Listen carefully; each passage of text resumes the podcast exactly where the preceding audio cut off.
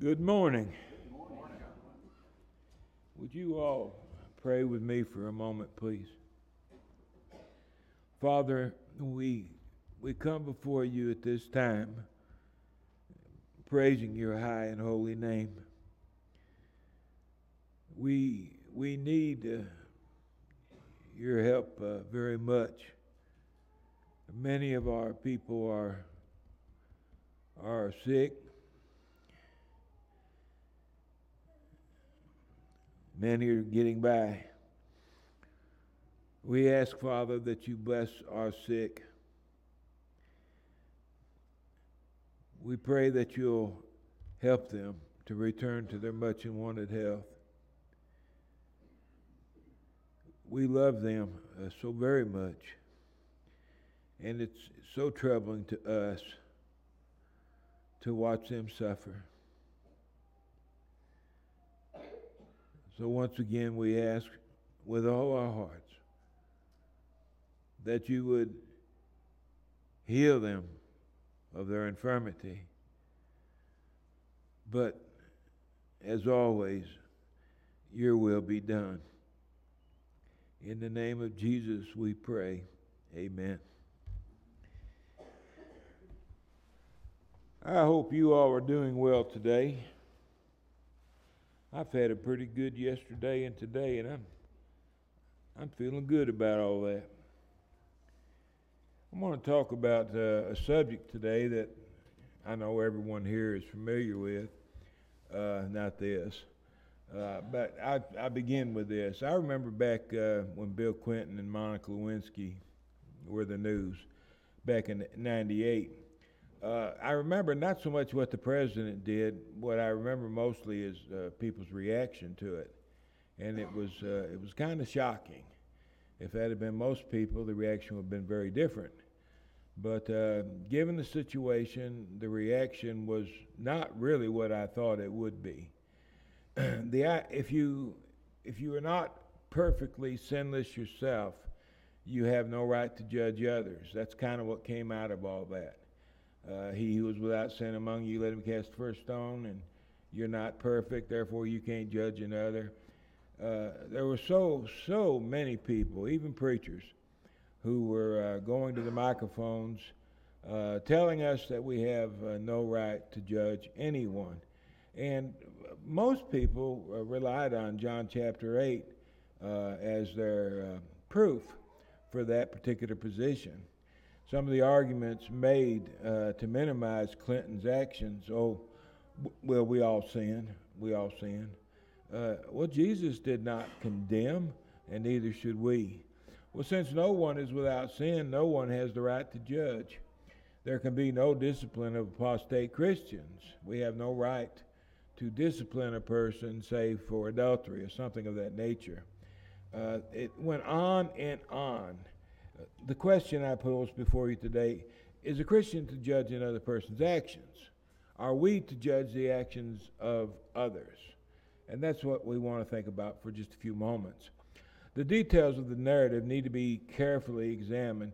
I'm going to put a different twist on John 8 than what you've heard from me before. Uh, I can do that. Um, present it with a slightly different angle and um, see what you think about it when we get done. I'd like to begin reminding us that we are to contend earnestly for the faith which is once for all delivered to the saints. Contend earnestly means to wrestle for, fight on behalf of. What? The faith. The faith is the gospel system, New Testament Christianity, if you will.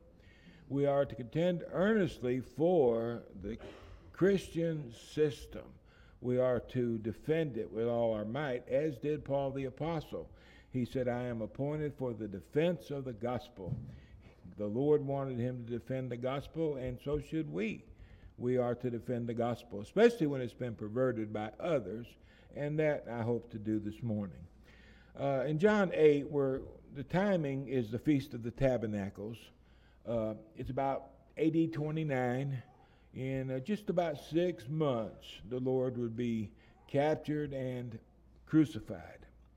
But uh, that's kind of the time frame. We're in the city of Jerusalem celebrating uh, this particular feast. Now, early in the morning, uh, Jesus came again into the temple. He went to the Mount of Olives for the night. The next morning, he came down off the mount. He re entered the city once again. And all the people came to him. That's hi, uh, hyperbole. All the people didn't come to him. The idea is a lot of people. There's a lot of people. More than likely, he was in the court of the Gentiles. That was the biggest room in the temple for this kind of purpose. And more than likely, it was full to capacity with all the people who came in to hear this man from Nazareth. He was, he was very popular, and everybody wanted to hear from him. So people stuffed into the court of the Gentiles, and there they were listening to Jesus. Jesus sat down and taught. I'm standing and teaching. The Jews would sit down and teach. They did it different than us. Uh, that was the proper posture for the day to sit down and then teach the Word of God. And then there was a commotion that interrupted the teacher. The scribes and the Pharisees brought to him a woman caught in adultery. As Jesus was teaching his Bible class, all of a sudden you, you, hear a commotion, several people talking, uh, maybe fussing, probably pulling this woman, trying to get her to come into the uh, midst of this crowd because uh, the scribes and the Pharisees uh, had a plan. Who were the scribes? Well, these people are also known as the lawyers in the New Testament. They are the legal minds. These are the guys, um, a lot of them would uh, copy the text, the Old Testament text, the Hebrew and the Greek. Uh, they would copy the text uh, and produce another Bible. Okay, that was their job there were a number of men that were engaged in that work, and it was very slow, of course, trying to produce more Bibles. But most of the scribes, these were the intellectuals. They were uh, very well educated. They probably knew the Bible better than anybody else. And there were also the Pharisees. The Pharisees was a denomination of Judaism. Uh, like today, you've got denominations of Christianity. You have uh, the church that Jesus built, and then you got these uh, spin offs from the church that Jesus built, and they're called denominations. Okay? Well, that's what the Pharisees were. They were a denomination. In the first century, there was probably about 6,000 Pharisees uh, that was uh, known of, and they were the single most powerful body amongst the Jews. Uh, they wielded a great deal of power, even more than the Sadducees. The Sadducees controlled the high seats, but the Pharisees, uh, they, they had the power uh, among the people. Well, the scribes and the Pharisees, these, these are religious leaders, uh, they, you got to keep in mind, don't forget, keep the te- context in mind. Don't forget who's doing what to whom. Okay, they dragged this woman in the midst of this crowd. People have gathered all around. and they bring her before Jesus, and they said, This woman was caught in adultery. Adultery is uh, an illicit act that involves at least one married person. Uh, the woman could have been married, or the men she was with could have been married. We don't know, okay? But there was somebody in this sordid affair that was married. That's why it's called uh, adultery rather than fornication. There was a woman caught in adultery, and when they set her in the midst, they said to him, Now let's get an idea of what the situation was. Jesus is sitting probably uh, somewhere around the middle of the room. He's sitting where it's most convenient for the people to gather around and hear him as he speaks. Around him are the people that have crowded into the court of the Gentiles uh, and they're they're listening in this most wonderful Bible class uh, that was being taught on that particular day. Well, then the commotion arose. They pushed their way through the crowd, and suddenly, before Jesus, before the crowd, was this woman, the scribes, and the Pharisees.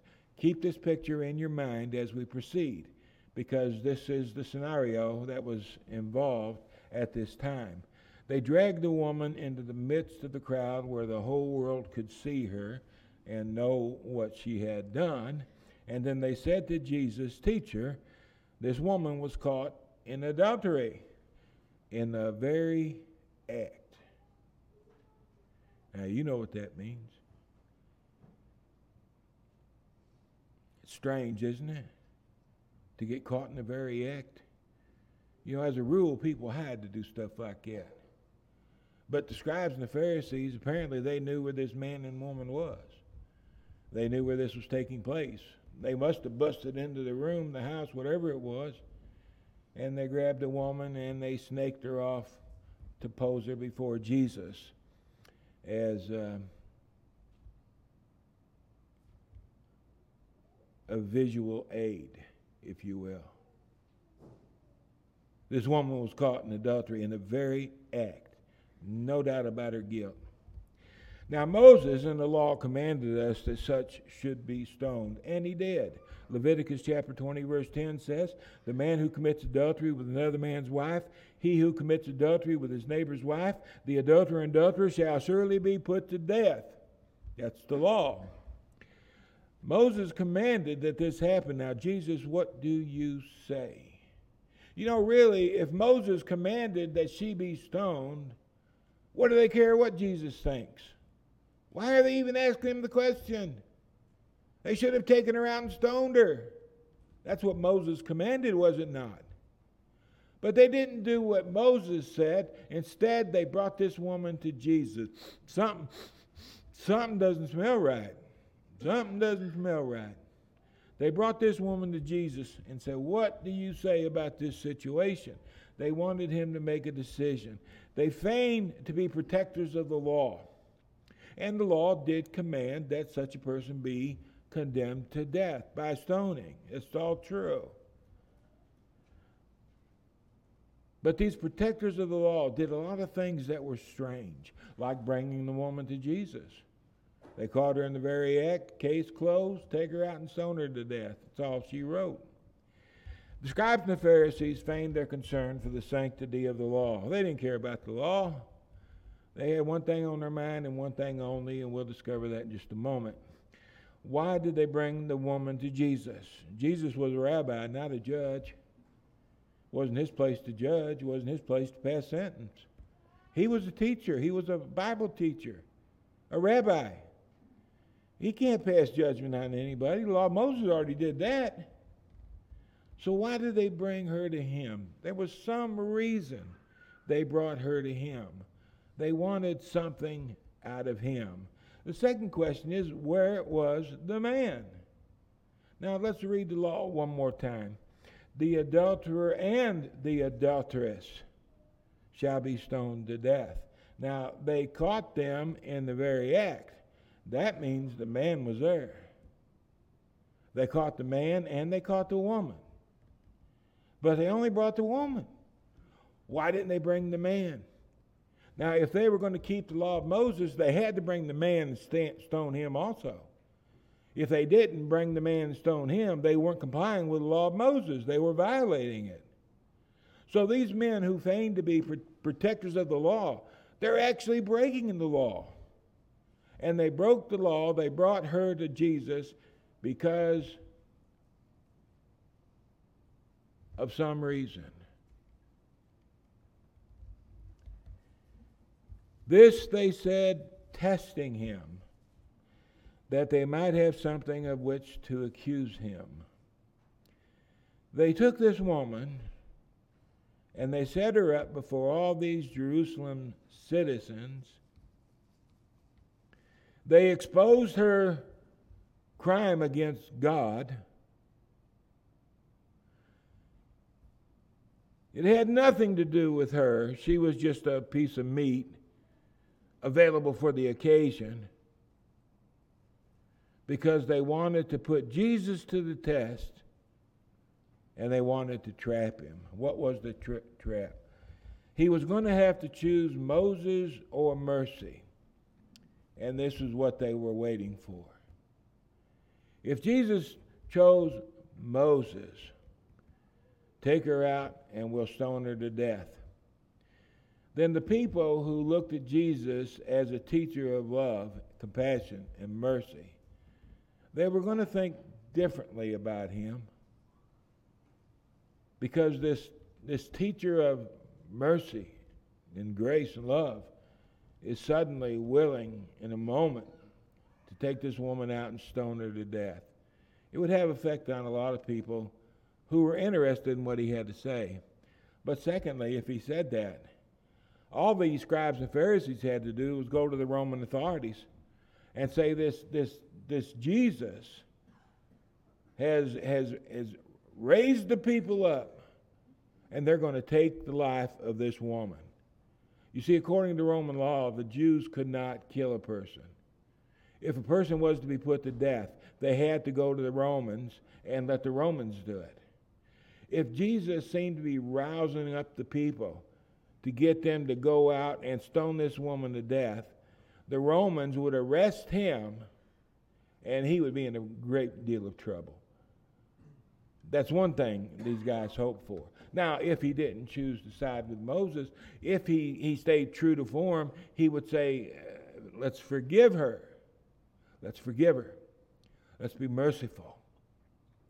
And if he took that position, they would accuse him of violating the law of Moses because Moses said, Stone her to death. If Jesus said, let's, let's be merciful to this woman, they would have accused him of violating, disgracing the law of Moses. They had him. He couldn't win. He was done. He was done. Well, Jesus, he stooped down and he wrote on the ground with his finger as though he did not hear. He heard, but he was acting like he didn't hear. Here he is in the midst of this theological question, and instead of answering it, he just stoops down and he starts he starts writing in the dirt.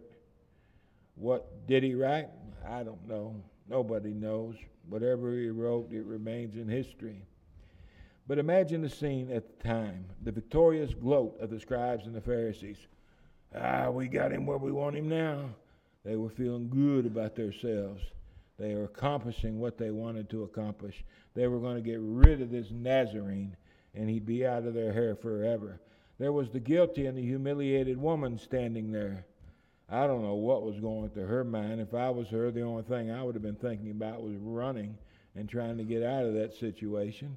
It was uh, most uncomfortable having all them people staring at her. There was the seemingly defeat of Jesus. The people probably thought the Lord doesn't know what to say, He hasn't got an answer. So he's just acting like he can't hear, hoping it'll go away in just a moment. And then there was the hush that would come over a stunned crowd.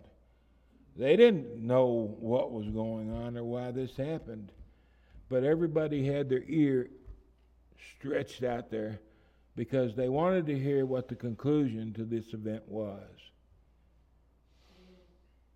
It was a strained situation. They continued asking Jesus, and he continued writing in the dirt. What do you say? Say something. Give us an answer. Have you no answer? Finally, he raised himself up and he said to them, Now remember, who is them? Who's he talking to? See, most, most I've, I've heard so many preachers, he, he's talking to the whole crowd of people. No, no, he's not. He's talking to the scribes and the Pharisees. Remember, these were the people that brought the woman to her. These were the people that asked the question if Jimmy asked me a question and I answered Jimmy, I'm not talking to you all, I'm talking to Jimmy. And what I say to Jimmy may not be ap- applicable to you all. It may have nothing to do with you. And Jesus was talking to the scribes and the Pharisees. They asked the question, and he was going to answer the question. But I want you to remember who he's talking to. It's not everyone, it's only the scribes and the Pharisees. He who is without sin among you, let him throw a stone at her first. You scribes and Pharisees that brought this woman in here, Whoever among you has no sin, you cast a stone. Now they had to think about that. You see, the law required that the witnesses cast the first stone. These guys were told by the Lord to keep the law, to cast the first stone. If you have no sin, if your hands aren't dirty, if you have nothing to do with this sordid situation, go ahead, cast the stone. And they, they, they started looking at each other. They, they had a problem. The problem was their hands weren't really clean. So while they tried to figure this out, Jesus just stooped back down and he started writing in the earth again. Remember the context again. The scribes and Pharisees pretend to be defenders of the law. The woman was caught in adultery in the very act. They brought a lawbreaker to the rabbi instead of to a judge, which makes no sense whatsoever. And they didn't produce the adulterous man or men, whatever the case might be. For all I know, it could have been a group of scribes and Pharisees. I don't know. But it's possible. Whoever is without sin among you, he's not talking to the crowd. He's talking to these men who have charged this woman with sin. Whichever of you has no sin, whichever of you is not involved in this matter, you cast the first stone. Jesus said to the scribes and the Pharisees, You cast the stone. Now, he's, t- he's got to be talking about this matter. Keep in mind, all people sin. All people are guilty of sin. All people at least have been guilty of sin. And we're all susceptible to sinning again. Moses gave the law that the adulterer and the adulteress is supposed to be stoned to death.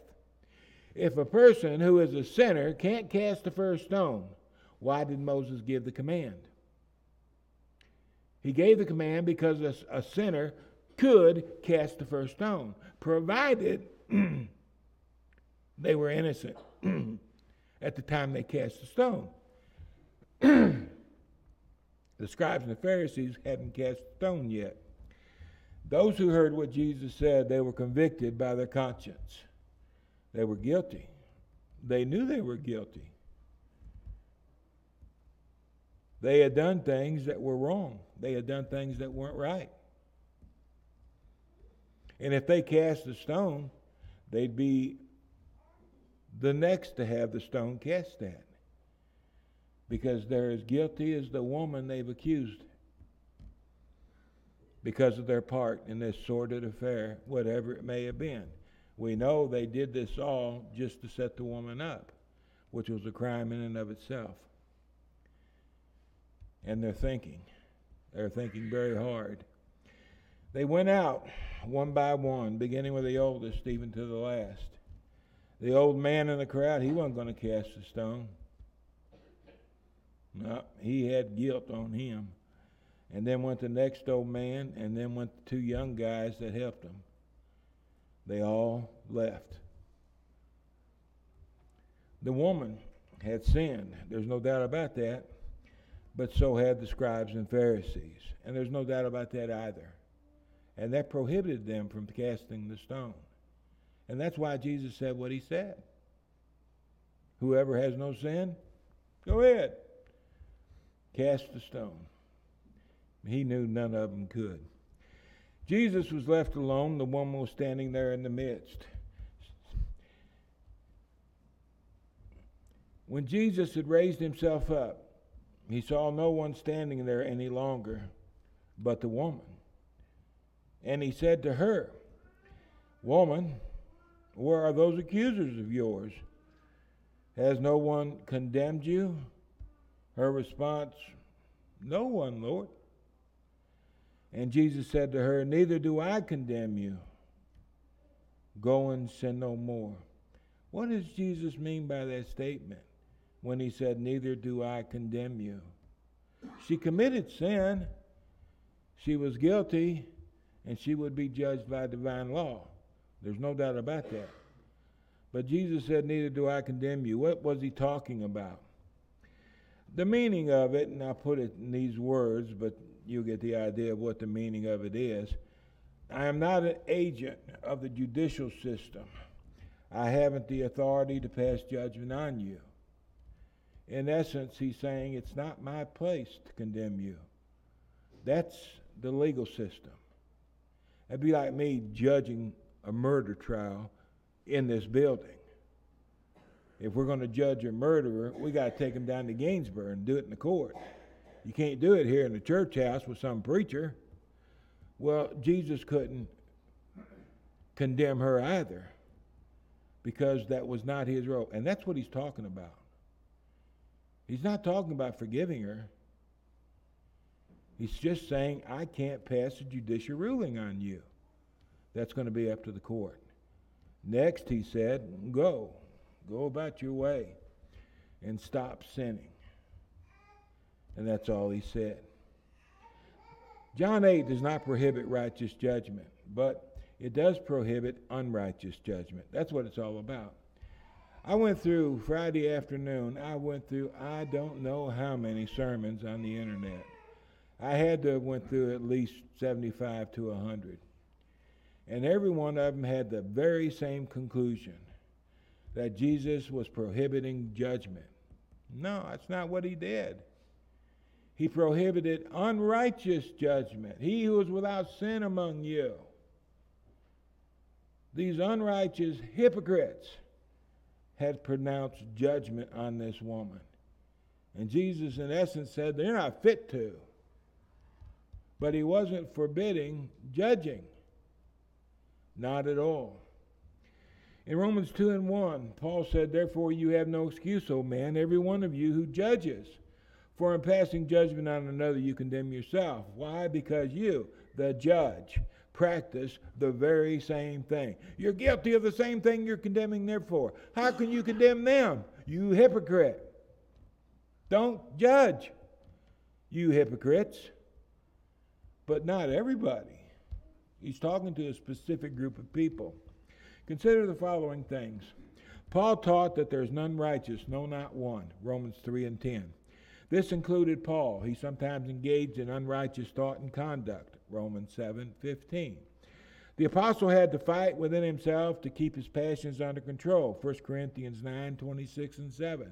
In other words, there was a part of him that wanted to sin, a part of him that didn't want to sin, and he had to fight himself to suppress the passions because sometimes the passions become exceedingly passionate. He knew that as long as he lived in the flesh, he would never achieve a permanent state of perfection. Philippians chapter 3 and 12. He was a sinner. He had the possibility of sinning again, and Paul knew it better than anyone. Temptations would always be present. Next, think about this. The apostle did not hesitate to judge a brother who was living in open, impenitent sin. 1 Corinthians 5 and 3. Even though he was a sinner, even though he had the potential of committing sin again, he took it upon himself to judge a brother who was engaged in a sin that Paul was not engaged in. He rebuked the church because they tolerated this sin. This man had his daddy's wife. What are you putting up with that stuff for? Man shouldn't have his daddy's wife. That's wrong. That's just wrong, wrong, wrong. You need to put him out of the church.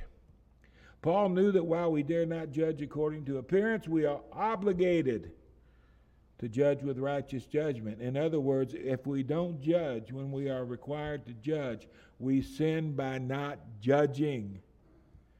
It's a sin not to judge under the proper circumstances. But nobody in any of those sermons suggested anything of the sort. Again, Paul withdrew fellowship from blasphemers like Hymenaeus and Alexander, 1 Timothy 1 19 and 20. He exposed Hymenaeus and Philetus as false teachers for teaching that the resurrection had already passed, 2 Timothy 2 17 and 18. He mentioned Demas' love for the world, which led him to abandon Paul, 2 Timothy chapter 4 and verse 10. Paul was just like me and you but when he had to, he made judgment on various situations. There's just no way around it. Sometimes you got to, or you let the Lord down. Changing the spirit of the text just a bit, I'm going to try to show it from an angle you may not have thought of yet. This is the picture that is very prominent on the internet, and it's, a, it's followed by a great deal of compassion. You can see this woman down on her hands and her knees. It looks like she's praying or begging for forgiveness. You can see the scribe of Pharisees standing behind her, yelling at Jesus, What do you say? What do you say? And you can see Jesus stoop down before her, the kind and courteous Jesus writing in the sand. And there's all kinds of ideas that flowed up from this particular image. On the ground, I found this so many times, it's unbelievable. Where Jesus wrote, it says, I love you. That's what he wrote, according to them. These are preachers now, keep in mind. I love you. It was for the woman's sake. I love you. All hope isn't gone. I'm kind. I'm merciful. I'm forgiving. I love you. Truth be told, Jesus stooped down and wrote on the ground. We're told that twice, but the text never says what he wrote. We don't know. I don't know. You don't know. None of us know. So maybe he did, but there's no way of knowing that. Secondly, let's look at the context one more time. The scribes and the Pharisees brought to him a woman caught in adultery when they had set her in the midst. Now, I want to jump down to verse 9 because this is where Jesus and the woman interact. Keep in mind, the suggestion is that Jesus forgave the woman of her sin. I want to look at their total conversation together and see what we can conclude. Verse 9 Those who heard it, being convicted by their conscience, went out one by one beginning with the oldest even to the last. And Jesus was left alone.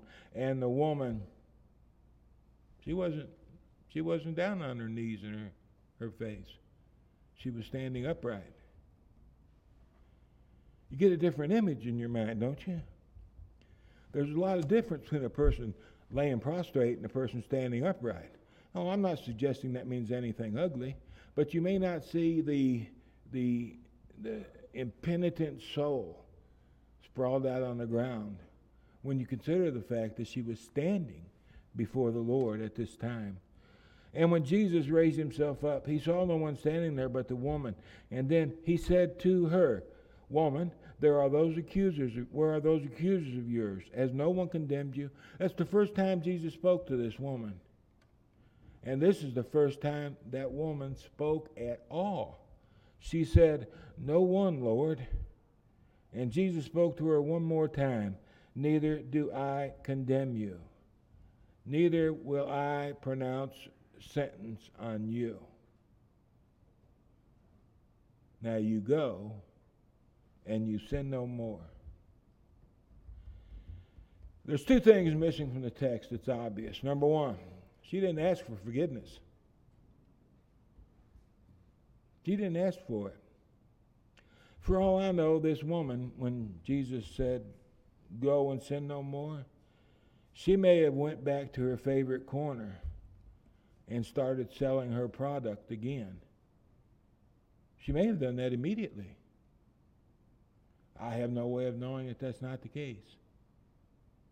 She may have been very defiant of this mock zoo court that they set up. She may have been very angry, glaring at the crowd as an angry woman can. She may have sneered at Jesus. Who are you to judge me? I don't care whether you condemn me or not. And she may have turned around and left but she didn't ask for forgiveness. She didn't say, I'm sorry. There's no apology whatsoever. And then the other thing missing Jesus never said, I forgive you. That's usually the way he would say it I forgive you. Go and sin no more. You know, it's quite possible that we might look at this account of action through the wrong lens. It may not be a, a, story of, of, of great compassion between the master and this adulteress. It may have been a, a day in the life of Jesus, for all I know. But all the things that are pointed out to make this a very mushy story these elements don't exist in the story. Sound good. People like to hear stuff like that. But there's absolutely no reason to believe it. Think about that when you read this sometime in the future. The point, I think, is rather clear. We're not to make unrighteous judgment against others. The scribes and the Pharisees used this woman. She was a piece of meat. That's all she was. We oughtn't look at people as a piece of meat, as an opportunity to get something over on somebody else. You got to be sorry to use people that way. I know it's done all the time, but you got to be sorry to use a person. To belittle them, to put them down simply so you can accomplish your goal or desire. But people do it all the time. And then to make the matter worse, you let on like this poor soul that you picked out of a crowd to be your rummy. You make out like this person some kind of a criminal and you try to cause a riot over their behavior. Unrighteous judgment. It's ugly. It is ugly. I watched our Congress pass judgment on Kavanaugh when he was being decided upon becoming a member of the Supreme Court. And I've got to be honest, I have never in my life seen a more shameful conduct than I saw that day out of every Democrat senator sitting on that panel. Every single one of them passed judgment on that man as being a rapist opportunist, and they had no reason to believe it. There wasn't an inch of evidence. But it was convenient it was convenient. We can try to keep him off the court. And if we have to destroy this man to do that, let's do it. We may have to live under this government, but we don't have to act like this government. And we ought not to. Because the Lord's watching. He don't want that stuff. Just be good to yourself, be good to others. Let's have a good time.